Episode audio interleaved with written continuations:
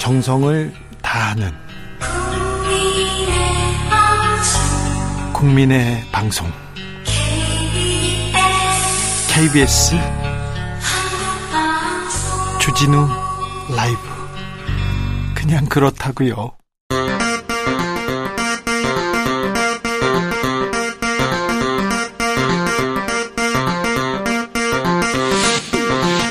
주진우 라이브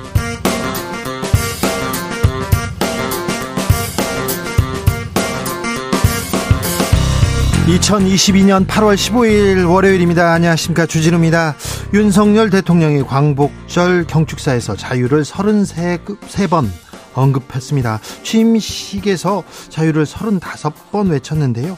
통합과 협치는 등장하지 않았습니다.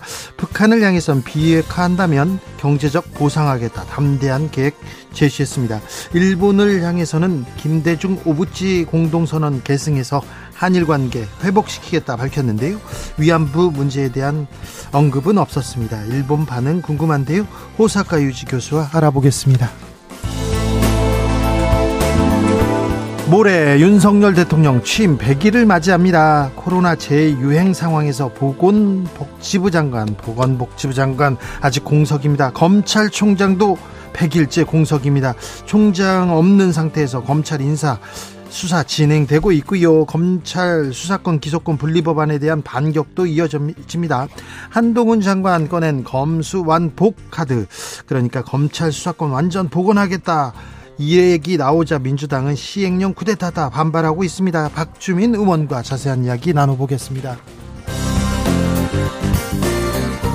국민의힘 이준석 대표의 반격 시작됐습니다. 윤 대통령 개고기에 비유하면서 공격하기 시작했고요. 윤핵관에 대해서는 사람 하나 잡자고 집단 린치했다 직격합니다. 더불어민주당 전당대회는 반환점 돌았는데요. 이재명 후보 압도적 지지 얻고 있습니다. 강훈식 후보는 단일화 없이 사퇴했습니다. 정치적 원의 시점에서 정치권 상황 짚어보겠습니다.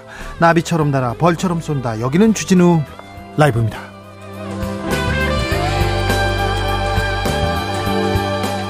오늘도 자중차에 겸손하고 진정성 있게 여러분과 함께 하겠습니다. 광복절입니다. 광복절 어떻게 보내고 계신지요? 여러분이 느낀 광복의 기쁨, 광복절의 기쁨, 이행시로 삼행시로 표현해 주시면 아, 추첨을 통해서 아이스 아메리카노 쿠폰 드리겠습니다. 아, 애청자분 중에 혹시 1945년 8월 15일 해방둥이 있습니까? 어, 45년 태어난 해방둥이 8월 15일이 생일인 광복둥이도 찾겠습니다. 광복, 광복의 기쁨 함께 누려보겠습니다. 샵 9730 짧은, 짧은 문자 50원 긴 문자는 100원이고요. 콩으로 보내면 무료입니다. 그럼 주진우 라이브 시작하겠습니다.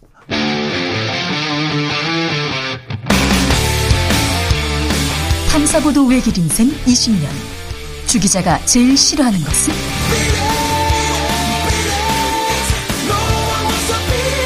이 세상에서 비리와 부리가 사라지는 그날까지 오늘도 흔들림 없이 주진우 라이브와 함께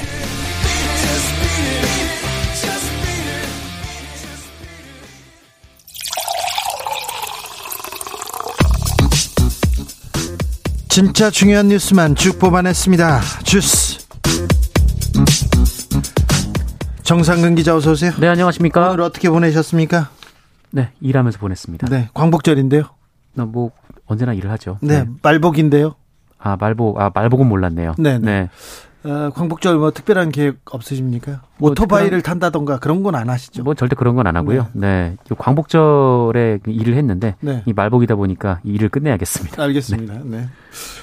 왜 광복절에는 그렇게 오토바이를 타고 나오는 폭주족들이 나오는지 이해가 안 됩니다. 특별 단속을 하더라도 또 나와요. 네. 대구에서 이번에 또 대거 검거가 됐습니다. 네. 뭐 추돌 사고도 있었고요. 사고가 있었습니다. 네.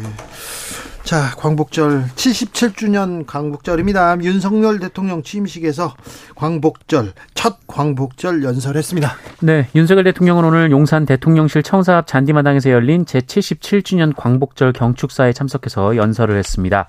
어, 연설의 키워드는 자유였는데요. 어, 경축식 타이틀도 위대한 국민, 되찾은 자유, 새로운 도약으로 잡았습니다. 어, 윤석열 대통령은 자유라는 단어를 총 33번 언급했다라고 하고요. 어, 독립 18번, 국민 15번, 세계 12번, 평화 9번 등의 표현을 많이 썼습니다. 아, 참고로 문재인 대통령의 전 대통령의 이 취임 첫 광복절 연설에는 평화가 20회로 가장 많았고요. 이 국민이 17번 또 역사가 14번 등장했다라고 합니다. 자유를 특별히 강조했습니다. 네, 윤석열 대통령은 이 독립운동을 끊임없는 자유 추구의 과정으로 정의하면서 이 공산 세력에 맞서 자유국가 자유국가를 건국하는 과정이라고 얘기를 했습니다. 어, 그리고 공산 침략에 맞서 자유민주주의를 지키기 위해 싸우신 분들이라면서 어, 자유와 번영의 대한민국을 만든 위대한 독립운동가라고 말하기도 했습니다. 어, 북한에 대한 언급도 있었는데요. 그 윤석열 대통령은 북한이 핵 개발을 중단하고 실질적인 비핵화로 전환한다면 북한의 경제와 민생을 획기적으로 개선할 수 있는 담대한 구상을 제안한다라고 말했습니다. 네. 반면 언급하지 않은 단어들도 좀 있었습니다. 네, 먼저 통합과 협치라는 단어가 경축사에 직접 등장하지 않았습니다. 아, 다만 대통령실은 보도자료를 통해서 어, 우리는 과거의 의미를 기리는데 그치지 않고 국민 통합을 이뤄 함께 새로운 도약의 미래로 나아감을 표현했다라고 설명했습니다. 그것보다도 위안부 문제 언급이 없었어요. 네, 위안부 강제 동원에 대한 언급도 없었습니다. 앞서 윤석열 대통령은 위안부 피해자가 처음으로 자신의 피해를 증언했던 1991년 8월 14일을 기려 만든 만들어진 위안부 피해자 기림의 날에도 아무런 메시지를 내지 않았습니다. 네. 한편 일본군 위안부 피해자 이용수 할머니는 오늘 입장문을 내고 일본과의 관계 개선만 얘기하고 해결되지 않은 역사 문제와 위안부 문제에 대한 말씀은 한마디도 없었다라면서 어, 일본이 문제를 해결할 의지가 없다면 우리 정부가 단독으로 유엔 고문방지위원회에 위안부 문제를 회부해달라라고 요청하기도 했습니다. 31년 전이었습니다. 8월 14일 고 김학순 할머니가 위안부 참상을 세상에 처음 알린 날이 8월 아, 14일이죠. 그래서 8월 14일 위안부 피해자 기림의 날로 정해서 우리가 기리고 있습니다. 여기에 대한 언급은 없었네요. 음, 이준석 국민의힘 대표 윤석열 대통령 그리고 윤핵관 직격합니다. 네, 지난달 당 윤리위원회에서 당원권 정지 6개월의 중징계를 받은 이준석 국민의힘 대표가 약 한달 만에 공개 기자회견을 열고 어, 윤석열 대통령과 이른바 윤핵관을 정면 비판했습니다. 어, 이준석 대표는 윤석열 대통령을, 윤석열 대통령을 향해서 지도력의 위기라고 비판했고요. 또 자신에게 욕설을 하던 사람을 대통령으로 만들었어야 했다라면서 어, 양의 머리를 걸고 개고기를, 개고기를 판 것은 본인이었다라며 눈물을 보이기도 했습니다. 개고기를 팔았다고요? 개고기, 개, 이런 계속 거친 단어들이 계속 나옵니다. 하지만 국민의힘 반응은 싸늘해 보입니다. 네, 이준석 대표가 지칭한 이른바 윤핵관 의원들은 침묵을 지킨 가운데 홍준표 대구시장은 더 이상 이준석 신드롬은 없다라며 이 막말을 쏟아내는 때를 쓰는 모습은 참으로 보기 딱하다라고 말했습니다. 어, 나경원 전 의원은 이 젊은 당대표라 참아줬는데 눈물팔이를 하고 있다라는 말을 하기도 했고요.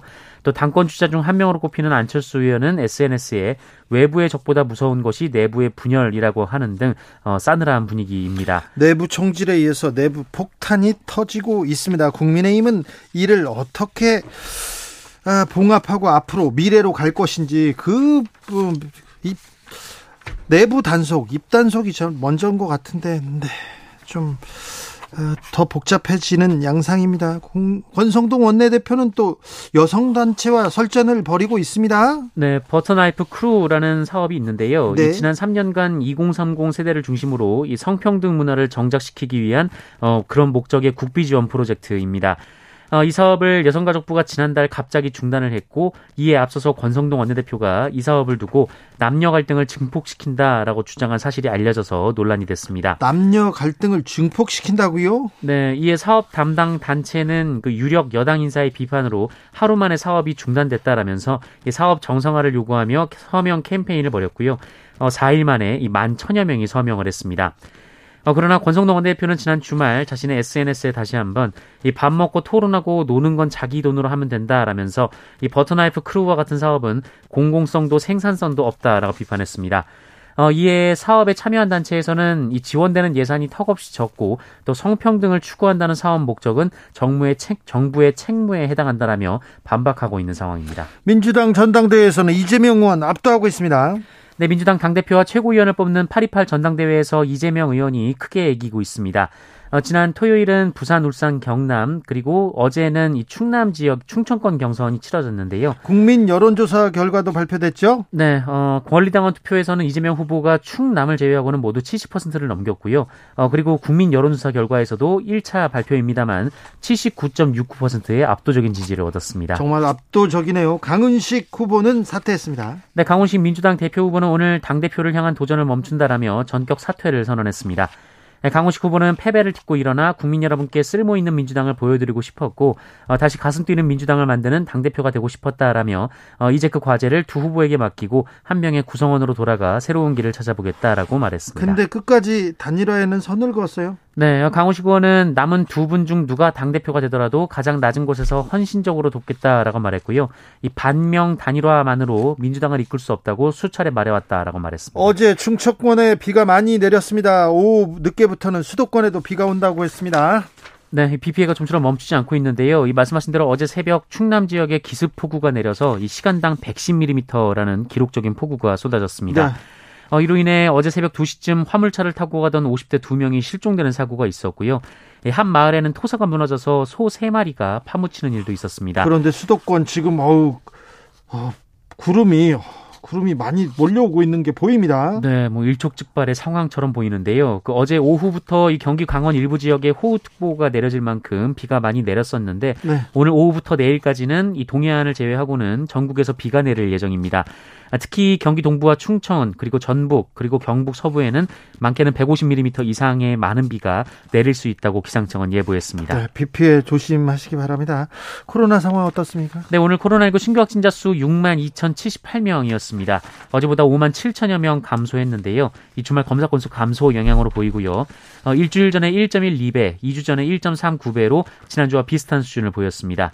어, 그러나 전문가들은 장마와 휴가 등으로 증상이 있음에도 진단 검사를 받지 않은 숨은 감염자도 적지 않을 그런 사람들 많아요. 그런 사람들 선제적으로 검사해 가지고 빨리빨리 좀 격리시켜야 되는데 이 부분이 걱정이 됩니다. 이 부분에 대한 방역 당국의 대처가 조금 너무 느슨해지지 않았나 이런 생각합니다. 위중증 환자 계속 늘어요. 네, 위중증 환자 오늘 발표된 수는 521명으로 108일 만에 가장 많았고요. 사망자는 50명이었습니다. 검찰총장 후보군이 꾸려졌습니다. 네, 윤석열 정부 첫 검찰총장 후보군을 정하는 검찰총장 추, 검찰총장 후보 추천위원회가 내일 열릴 예정입니다. 어, 이에 법무부는 지난달 국민 천거 등을 통해서 총장 후보자를 추천받고 지난 주말 어, 현직 7명, 그 검찰 출신 전직 2명 등 총 9명의 이 총장 후보를 명단을 전달을 했습니다. 어, 이에 따르면 현직 검찰 출신 검찰총장 후보는 이 사법고시 24기에 아, 사법연수원 24기에 여한섭 법무연수원장 그리고 25기에 김우곤 서울고검장, 노정현 부산고검장, 이두봉 대전고검장, 이주영 수원, 수원고검장, 조종태 광주고검장 어, 그리고 27기에 이원석 대검 차장검사 등이었습니다. 어, 이중 이원석, 여완섭, 김우곤, 이두봉 고검장은 특수통으로 불리고요. 네. 어, 이주영 고검장도 역시 특수수사 경력이 있습니다. 자, 따져볼까요? 이원석 대검 차장하고 구본선 전 고검장이 광주 고검장이 어, 지금 윤석열 대통령 한동훈 어, 법무장관하고 가장 가까운 사이로 볼 수 있습니다. 그러니까 가능성이 지금 음, 이 정권에서 인사를 하는 걸 보면 이원석 구본선이 앞서 있다고 볼 수 있는데요. 아, 검찰총장 후보로 검사 출신만 다 이렇게 올라갔는데 뭐 역대 뭐 지금까지 검사 출신들만 검찰총장 후보가 됐는데 어, 형사법을 잘 아는 그리고 또 검찰 개혁에 또 적임자가 될 만한 외부 인사들도 있을 텐데요. 법률가들도 있을 텐데 왜 그런 생각은 안 하는지 그런 생각을 하다가 왜 인사 때만 되면 내 친한 사람 나하고 가까운 사람 이런 사람만 찾는지 좀 안타깝습니다. 아니 스님이 스님 폭행을 했어요? 네, 어제 서울 강남 봉은사 앞에서 자승전 조계종 총무원장 측에 어, 총무원장 선거 개입 등을 비판하는 1인 시위를 준비하던 조계종 노조원이 스님들로부터 집단 폭행을 당하는 일이 벌어졌습니다. 어, 심지어 폭행 피해자는 이 과정에서 인분으로 추정되는 우물을 뒤집었었다 이렇게 주장하기도 했는데요. 어, 조계종 노조에 따르면 이날 오전 10시에서 10시 30분쯤 이 봉은사 일주문 인근에서 이 조계종 노조 박정규 홍, 기획 홍보부장이 이 자승 스님의 총무원장 선거 개입 중단과 이 봉은사 동국대 공직 퇴진을 촉구하며 1인 시위에 나섰습니다. 아, 그런데 봉은사 쪽의 스님과 불자들이 1인 시위 피켓을 빼앗자 이에 항의하는 과정에서 폭행을 당했다라고 주장하고 있습니다. 어, 한편 이 폭행 당시 현장에 경찰관도 여럿 있었다고 하는데요. 그리고. 카메라로 찍고 있는데 그 스님이 가서 그냥 때렸습니까? 네, 그렇습니다. 스님이 폭행을 시작하자 경찰이 만류를 했음에도 불구하고 이 박정규 씨를 완력으로 제압해서 바닥에 쓰러뜨리고 발로 찼다라고 합니다. 아, 박정규 씨는 현재 이 서울 금천구 한 병원에서 치료를 받고 있고요. 이 폭행으로 인해 허리와 무릎 통증을 호소하고 입술 부위가 크게 다쳤다라고 합니다. 지금 조계종에서 차기 총무원장 스님 이거 좀 선거 이제 진행되려고 하는데 이 관련된 일이라고 하는데 스님이 또 불자를 폭행했습니다. 어떤 일이 있는지 제가 취재해 보고 알려드리겠습니다. 주스 정상근 기자와 함께했습니다. 감사합니다. 고맙습니다. 음, 경 검찰의 수사권 기소권 완전 분리 법안 다음 달 시행될 예정인데요. 갑자기 한동훈 법무장관 시행령 개정으로 맞불을 놓았습니다. 검수 완복이다 이런 얘기도 나옵니다. 그런데 법조계에서는 국회와 법무부가 지금 정치 싸움을 하고 있다 우려하는데 민주당 입장 한번 들어보겠습니다. 박주민 더불어민주당 의원 안녕하세요. 네 안녕하십니까. 네. 어, 검찰에서 한동훈 아, 검찰 수사권 축소 법안 가지고 이를 사실상 뒤집는 시행령 입법 예고했습니다. 법무부에서 이게 어 어쩌자는 겁니까?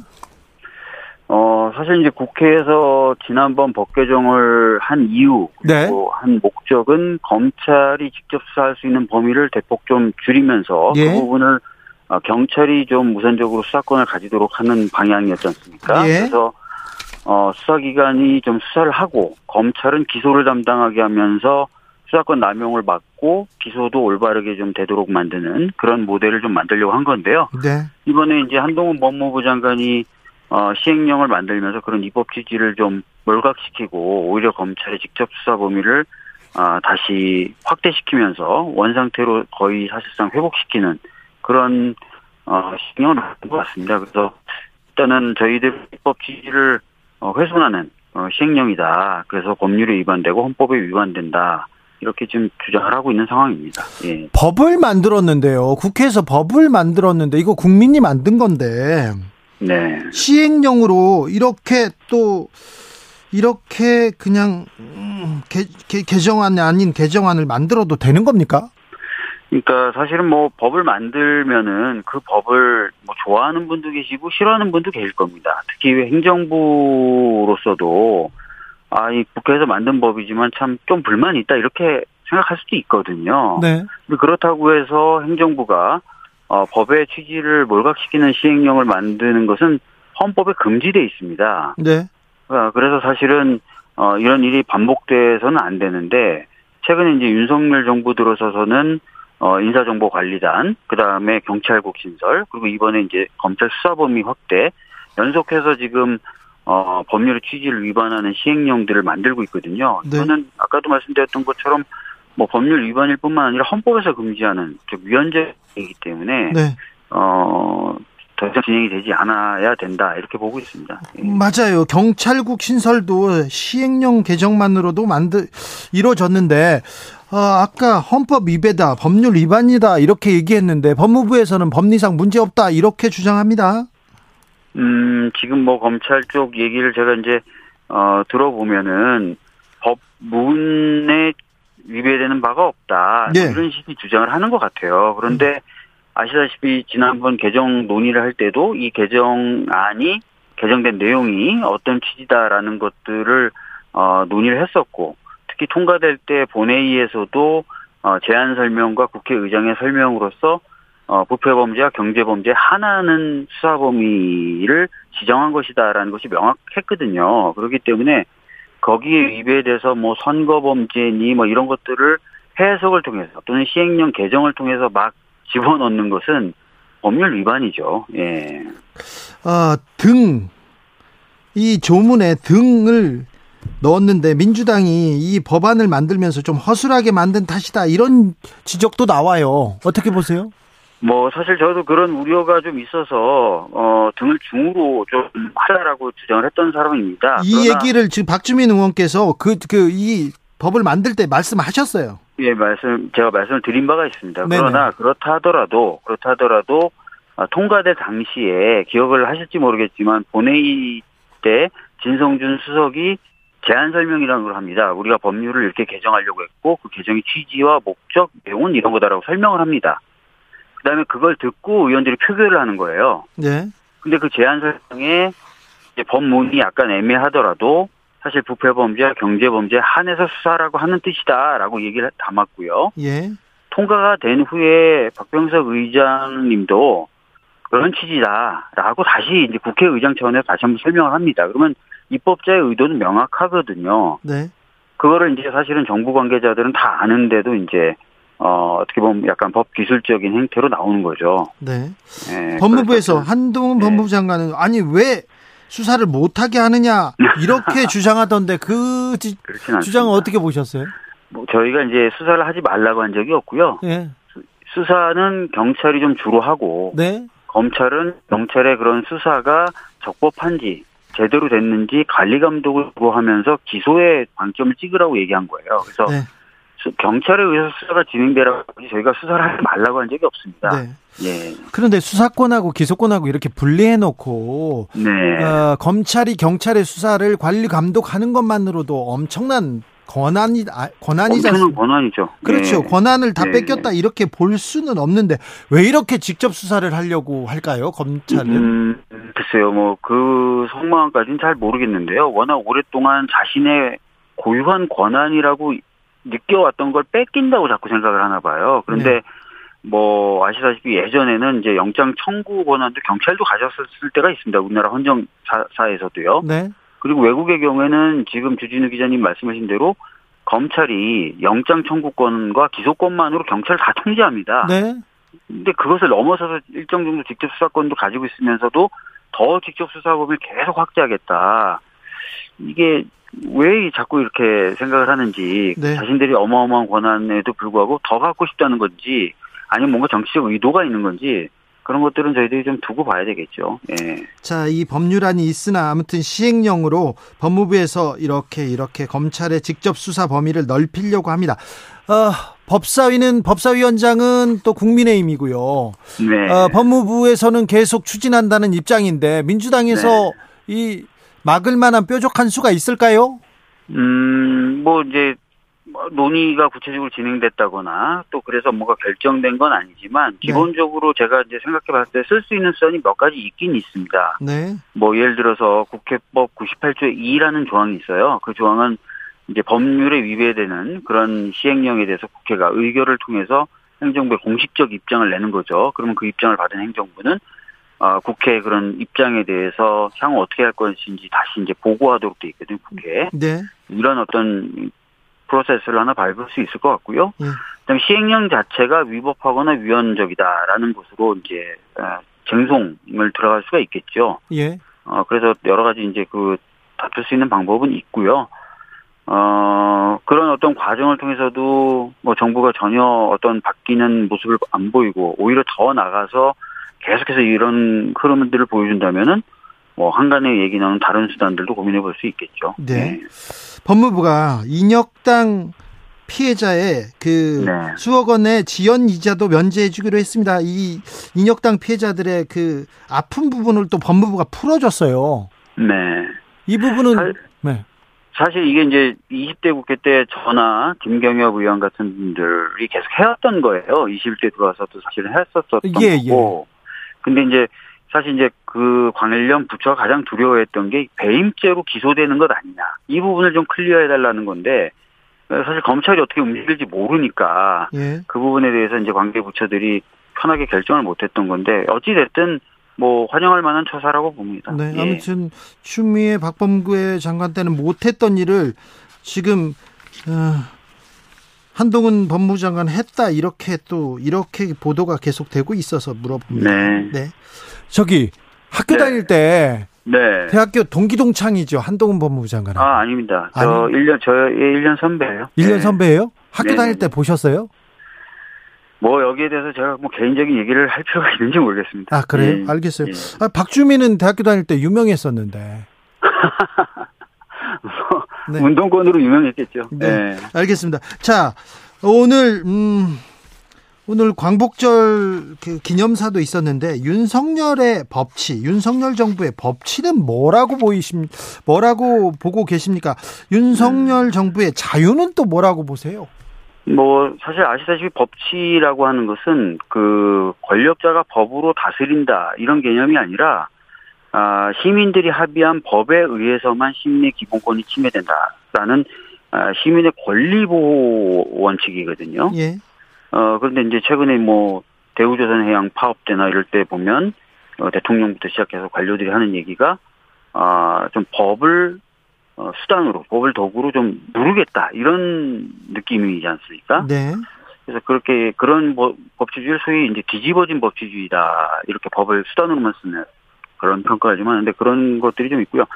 자유를 또 많이 강조하시는데 그러면서 뭐뭐 뭐 불량식품 먹을 자유, 그 다음에 뭐 국가가 관여를 안 하는 그런 의미에서의 자유 이렇게 얘기하시는데 보통 그거에 60년대나 70년대 얘기되었던 소극적 자유지 않습니까? 네. 어, 그런 것들보다 지금은 적극적 자유, 국민에게 어떤 뭔가를 할 수 있는 힘을 주는 어, 국가의 개입을 통한 어떤 자유 이런 것들 많이 얘기하는데 네. 약간 좀 구시대적인 어, 지금 시대적 주의하고는 안 맞는 자유 뭐 이런 식의 어, 평가를 좀 개인적으로 좀 하고 있습니다. 알겠습니다. 제가 박주면 의원과 한동훈 장관의 대학 시절을 좀 잘 알고 있는데 음, 다음 기회에 얘기하겠습니다. 말씀 잘 들었습니다. 네, 감사합니다. 박주민 더불어민주당 의원이었습니다. 교통 상황 알아볼까요? 그 전에 어, 광복 이행시 계속 오고 있습니다. 4023님께서 광 광주 수해가 복 복원돼서 모두 안정되길 바랍니다. 네, 네. 아무튼 어, 경기도 광주가 고향인 4023님, 네. 아, 광복의 염원, 염원, 네, 잘 들었습니다. 4988님, 광, 광장에 모여서 대한독립을 외친 선영들을 위해서라도 복, 복잡한 정치 싸움 그만 좀 하고 국민들의 민생에 좀 관심 가져주세요. 그러게요. 정치 싸움, 그리고 당권 경쟁만 말고 좀 민생을 경제 좀 챙겨주세요. 이렇게 얘기합니다. 9193님, 광, 광진구 사는 복, 복학생입니다. 등록금 너무 비싸요.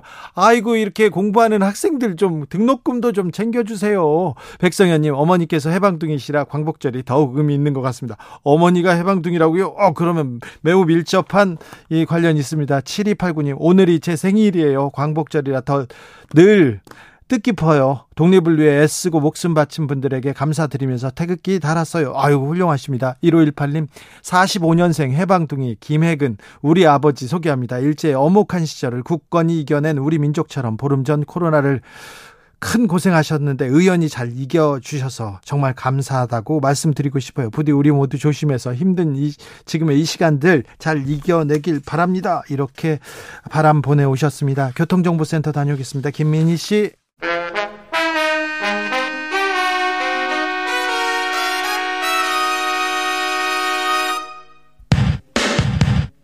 주진우 라이브 돌발 퀴즈. 오늘의 돌발 퀴즈는 객관식으로 준비했습니다. 문제를 잘 듣고 보기와 정답을 정확히 적어 보내주세요. 8월 15일 오늘은 광복절입니다. 우리나라가 일제로부터 해방된 것을 기념하고 임시정부 법통을 계승한 대한민국 정부 수립을 축하하는 날인데요. 오늘 오전 서울 용산 대통령실 잔디마당에서 애국지사와 독립유공자 및 그 유족 국가 주요 인사 등 300여 명이 참석한 가운데 경축식이 열리기도 했습니다. 자, 여기서 문제 드릴게요. 올해는 광복 몇 주년일까요? 보기 드릴게요. 1번 77주년, 2번 100주년. 다시 한번 들려드릴게요. 1번 77주년, 2번 100주년. 샵9730 짧은 문자 50원 긴 문자는 100원입니다. 지금부터 정답 보내주시는 분들 중 추첨을 통해 햄버거 쿠폰 드리겠습니다. 주진우 라이브 돌발 퀴즈 내일 또 만나요.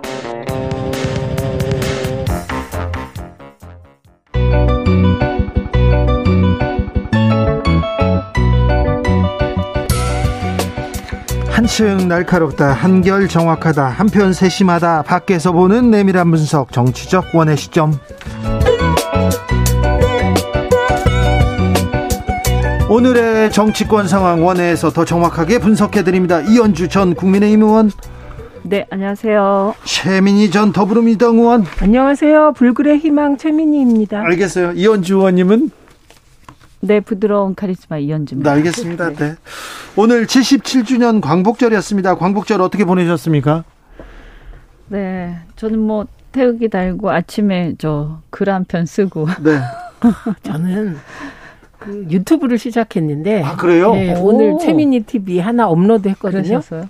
야 유튜브의 쓴맛 정말 유튜브 한 땀 한땀 그 구독자 늘리고 다운로드 해온 유튜버들 응원하고 진짜 존경합니다. 아 그래요? 야그 힘든데 저는 요새 어 저기 개점 휴업 상태인데 네네. 힘들어가지고. 아, 네. 알겠습니다. 근데 쉽게 쉽게 뭐 가는 사람들도 있어요. 그런데 오늘 광복절 경축사에서 자유를 계속 강조하시더라고요. 이렇게 음. 자유를 강조하는 이유가 뭘까요, 이현주 의원님? 이제 뭐 그 자유를 찾은 그 광복의 어떤 의미를 어 자유를 찾았다 어 이런 의미로 볼 수도 있고요. 또 이제 광복 이후에 또 우리 어떻게 보면 어 분단이 되지 않았습니까? 네. 그래서 자유 통일 뭐 이런 것을 암시하는 그런 의미도 있지 않겠습니까? 안 돼, 알겠어요. 그 뭐 좋은 말이에요. 좋은 말인데 네. 광복절 기념사가 우리 네. 정치사에, 우리 네. 역사에 네. 굉장히 중요한 화두를 던지는 그런 의미가 있는 그 경축사잖아요. 네, 네. 근데 여기에서 이렇게 자유를 이렇게 또 음. 한일 관계, 또 남북 관계, 정치 관계 말고 자유, 자유. 근데 이제 이게 해방 또는 독립 이것이 자유를 찾는 것이죠. 네. 그렇긴 한데 이 자유의 의미라는 게 여러 의미로 쓰이는 것 같아요 사람마다. 근데 이게 이제 자유라고 할 때 단순히 반공의 의미를 뛰어넘어서 이제는 정말 우리가 개인의 자유 권력으로부터 자유 이걸 정말 사실은 어, 충분히 체득하고 있어야 되는데 네. 제가 볼 때 사실은 아직까지 자유주의가 제대로 어, 자리 잡기에는 아직 갈 길은 먼 것 같습니다. 알겠습니다. 그 최민희 의원님. 우선 보수 정부의 정체성을 얘기할 때 우리 보수다 이렇게 하기 힘드니까 자유라는 단어를 쓰는데 이게 상황적으로 좀 김이 빠졌습니다. 왜냐하면 이준석 대표가 기자회견에서 그 자유의 개념을 이념적 자유가 아닌 개인의 자유, 개인의 다양성을 기반으로 하는 자유라는 개념으로 규정해 버려서 조금 그런 생각도 들었어요. 아, 누군가 이준석 대표 그 기자회견을 보고 되게 그 자유라는 단어를 의식했나 이런 생각이 좀 상황적으로 들었습니다. 예, 그랬고 그다음에 저는 되게 아쉬웠던 건 이번 8.15 광복절 축사에서는 지금 전 세계적인 위기 미중 갈등으로 인한 신냉전으로 갈지 모른다는 불안감. 이게 경제, 그러니까 돈이냐 아니면 동맹이냐 이 사이에서 우리가 굉장히 힘든 상황인데 이걸 관통하는 뭔가 키워드가 나오길 바랬을 겁니다. 저는 그게 실용, 실용 외교라고 생각해요. 그러니까 자유다, 평등이다, 뭐 이런 게 아니라 평화 실용 외교.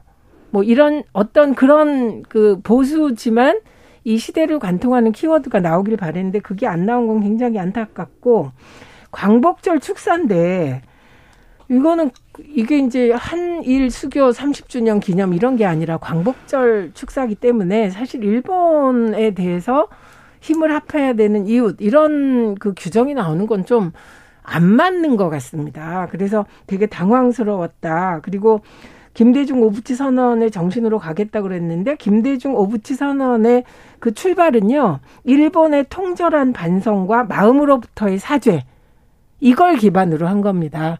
근데 아베 이후에 그 일본의 총리들이 통절한 반성과 마음으로부터의 사죄를 할 생각이 별로 없기 때문에 그 반성과 사죄를 전제로 하지 않는 미래를 얘기하는 것이 그거는 국민적 자긍심에 맞지 않았다고 생각합니다.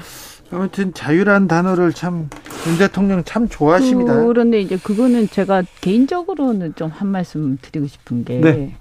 사실 이제 우리 보수 정당 내지는 우리나라의 보수 정치 세력이 과거에 이제 권위주의 보수 내지는 반공자유지 않습니까? 네. 반공보수. 그래서 이제 그 반공보수를 자유민주주의라고 썼죠.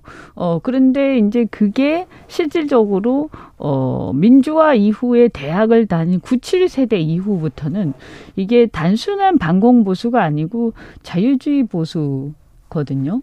그러니까 완전히 자유를 체득한 세대들이죠. 네네. 그래서 개인의 자유, 어, 권력으로부터의 자유, 권위적인 자유, 권위가 아니라 권위로부터 자유. 네. 이런 것에 굉장히 익숙한 세대라서 사실은 어떻게 보면 지금 이 어떤 이준석 사태나 이런 일련의 사태들도 어, 우리나라의 어떤 보수 정치의 큰 틀에서의 두 세력, 권위주의 보수와 또는 반공 보수와 어, 자유주의 보수 세력 간의 세대 교체 선상에 있다. 네. 저는 네. 그렇게 봐요. 그래서 네. 이 부분은 하여튼 재미있게 보시면 될 것 같습니다. 알겠습니다. 권력으로부터 자유. 자, 그러면요. 이준석 대표의 자유, 말할 자유에 대해서 조금 넘어가 보겠습니다. 자, 윤석열 대통령 개고기에 비교해 비유해가지고 그냥 얘기합니다. 그리고 또 윤핵관 막 직격합니다. 자 어떻게 보셨습니까? 눈물의 작심 회견 이현주 의원님. 조금 이제 언행이라는 측면에서 보면 이제 전 대표인데 어, 생각했던 것보다는 굉장히 직설적이었어요. 네. 네. 어, 뭐, 그것이 이제 이준석 대표의 매력이기도 하고, 한편으로는 좀 불편함이기도 하고, 그런데, 어, 제가 볼 때는, 어, 조금 길었다. 이런 생각이 들고. 길었다. 네.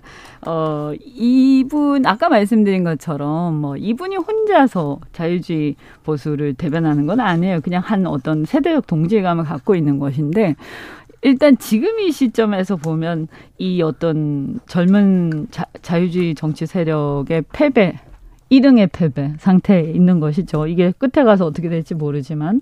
그런데 요, 이렇게 된 원인 중에 하나는 이제 어떻게 보면 리더십의 부족함도 분명히 있습니다. 한편으로는 어, 구세대의 어떤 권위적 문화에도 있는 거고요. 그 두 개가 충돌하면서 이렇게 된 건데 어 사실 좀 아쉬운 게 좀 있어요. 조금 더 이렇게 어, 왜냐하면 전직 대표였기 때문에 좀더 네. 무거운 언어로 썼으면 어땠을까.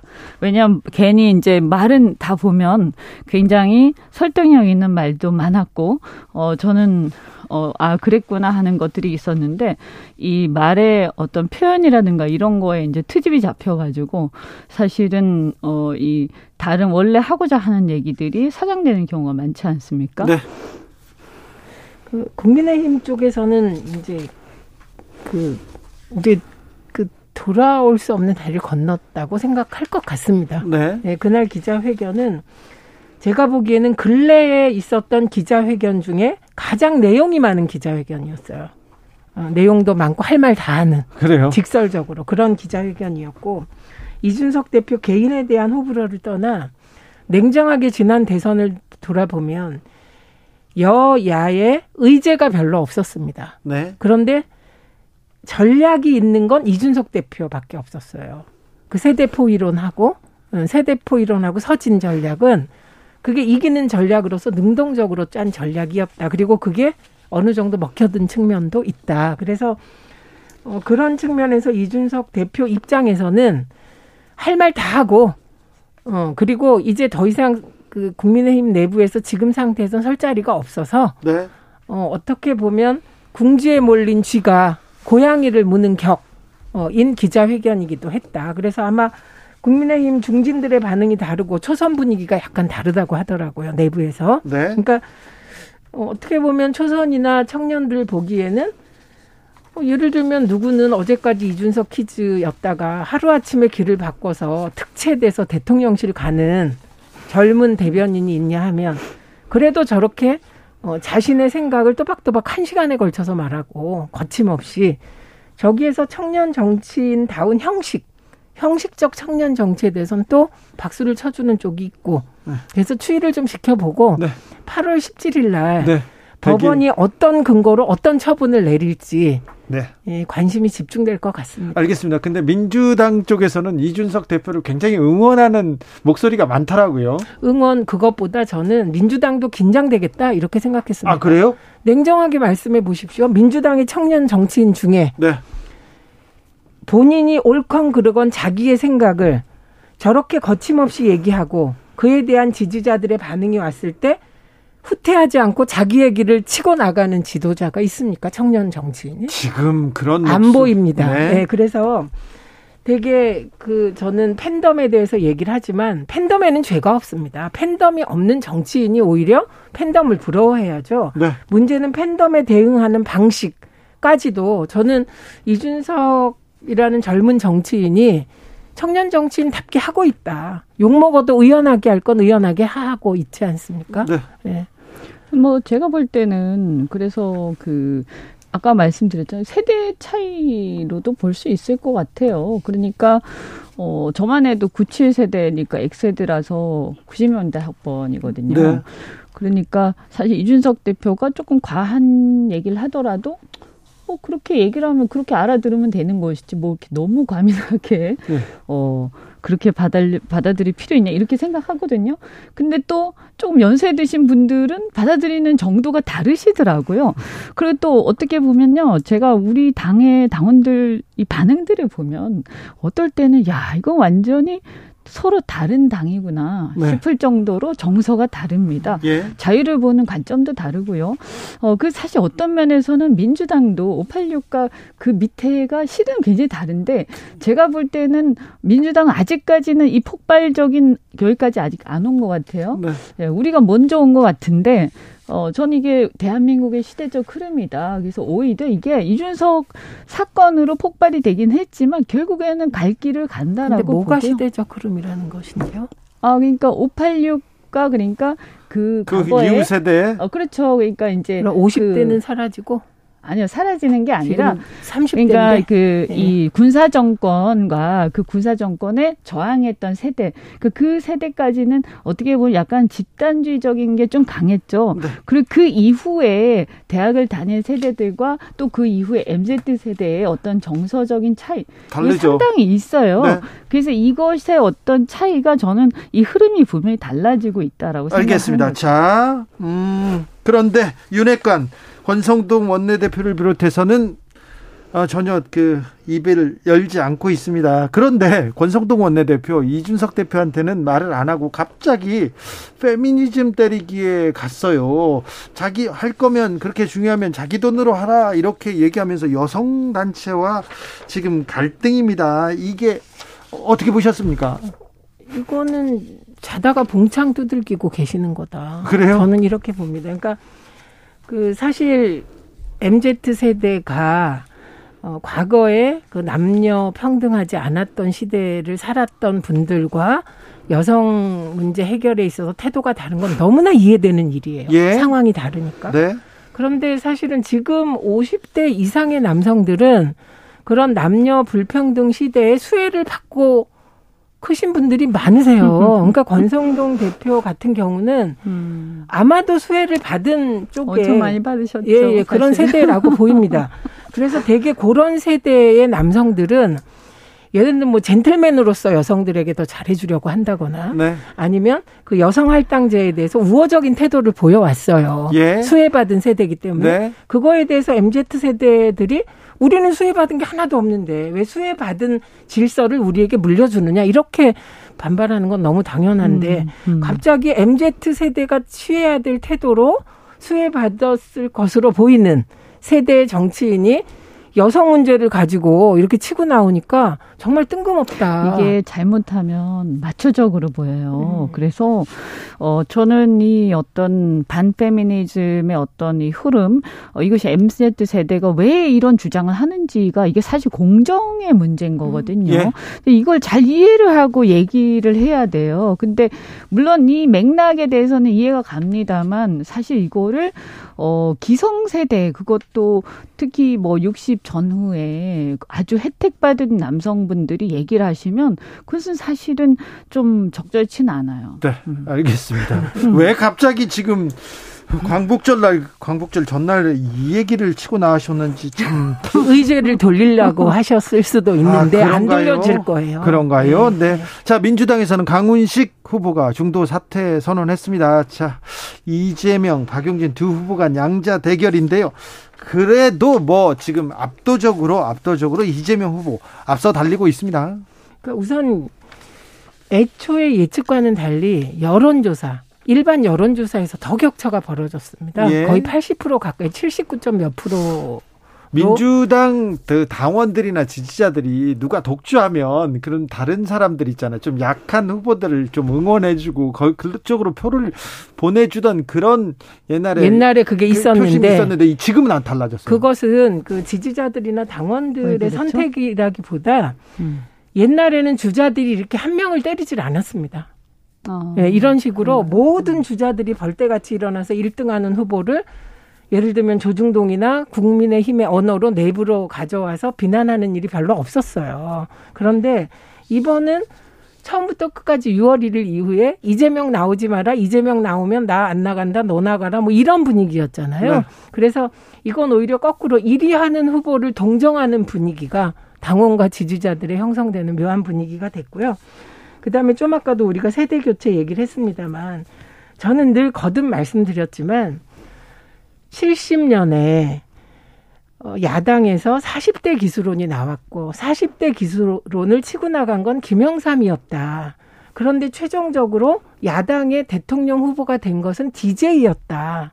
그 이유는 40대 젊은 세대로 바꿔야 한다는 형식만으로는 대통령 후보가 되기 어려운 거다. 그때 DJ는 4대 강국 보장론, 대중경제론, 부유세, 이 향토예비군 폐지 등등 같은 정말 쇼킹한 의제들을 들고 나와서 그 의제를 치고 나가면서 대권 후보가 됐다. 네. 그러니까 나이가 젊으니까 세대 교체해야 된다로만은 세대 교체가 되지 않는다는 말씀을 우리가 계속 나눠왔는데요. 그러니까 이번에 어, 박용진, 강훈식 두 어, 도전자가 있는데 이두 도전 도전자도 계속 우리 머릿속에 남는 건 반 이재명 단일화 하냐 안 하냐 박용진, 강훈식의 비전이 뭐였고 어떤 정책을 네, 들고 나왔는지 아무도 아무도 모른다는 거예요. 네. 그래서 그러니까. 그런 음. 것만으로는 세대 음. 교체가 되지 않는다. 근데 이게 네. 보면 이분들이 도대체 뭘 주장하는지 잘 모르겠어요. 네. 그리고 이재명 후보의 뭐가 문제고 자신들은 여기에 차별화해서 어떻게 하겠다. 그리고 민주당을 어떻게 혁신하겠다. 그 혁신하겠다는 말은 계속 하는데 민주당이 어떤 점을 어떻게 혁신하겠다가 없 거든요. 그래서 깃발은 막 나웃기는데 백, 백기를 들고 막 흔드는 그런 느낌이에요. 그 깃발의 내용이 전혀 없거든요. 그래서 이런 부분들이 어, 자칫 잘못하면 어떻게 보이냐면 아 그러면 위에 세대들한테 이렇게 그냥 젊으니까 네가 나가라 이래가지고 사주받고 나온 걸로 오해받을 수도 있어요. 네. 네. 진짜 그래요? 그럴 수도 있어요. 깜짝 네. 놀랐네요. 네. 어, 그, 아니 그러니까 누군가가 이렇게 세력들이 이렇게 해서 네가 나가 네가 젊으니까 이럴 수도 있고 그것보다는 저는 이렇게 구치세대 말로만 하지 말고 자신들의 어떤 아이덴티티를 갖고 나가야 된다 이런 그렇죠. 거죠. 맞습니다. 네. 네.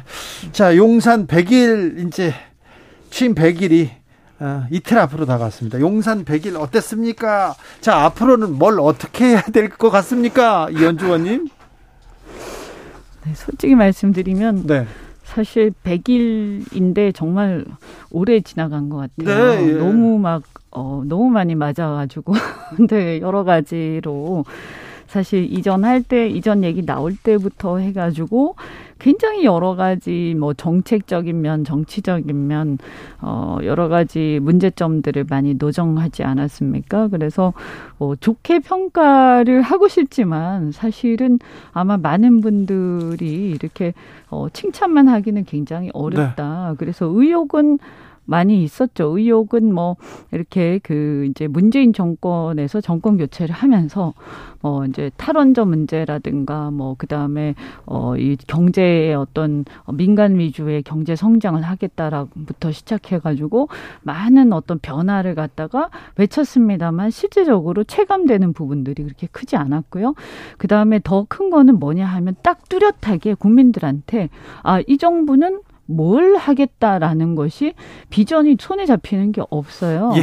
네, 그래서 이번에 저는 어 이 100일 지금 이제 내일 모레지 않습니까? 네. 그러면 100일 어, 이 기념의 어떤 100일을 기념해서 대통령께서 이번에는 어, 심기 일전에서 뭘 어떻게 하겠다라고 발표를 하셨으면 좋겠고 어 들리는 얘기로는 개편을 예. 대통령실 개편을 소규모로 하기로 했다 이러는데 김은혜 전 의원만 거론되고 뭐 소규모로 한다 이렇게만 예, 나오고 그래서 있어요. 이게 홍보의 문제가 아니에요. 근본적인 그렇죠. 문제거든요. 네. 그래서 많은 분들이 얘기하셨잖아요. 그래서 대대 그 대대적인 쇄신을 하지 않으면 저는 안 된다고 그게 봅니다. 쇄신할 사람이 없는 게 아닐까 이런 걱정을 같이 해봅니다. 없을까요? 예, 인재풀이 아가페를 음. 버려야지 쇄신할 수 있습니다. 아가페 인사, 아는 음. 사람, 음. 가까운 사람, 패밀리 음. 인사. 음. 요거를 넘어서야 되는데 그 원칙을 못 버리고 있지 않나. 그래서 인재풀이 없는 게 아닐까 이런 걱정이 되고요. 네. 그 한마디로 문재인 정부와의 차별화 가 목표였나? 네. 그래서 신보, 예, 신보수의 정체성을 못 보여줬어요. 시간 다 됐어요. 인사해. 그 비전을 좀 네, 고맙습니다.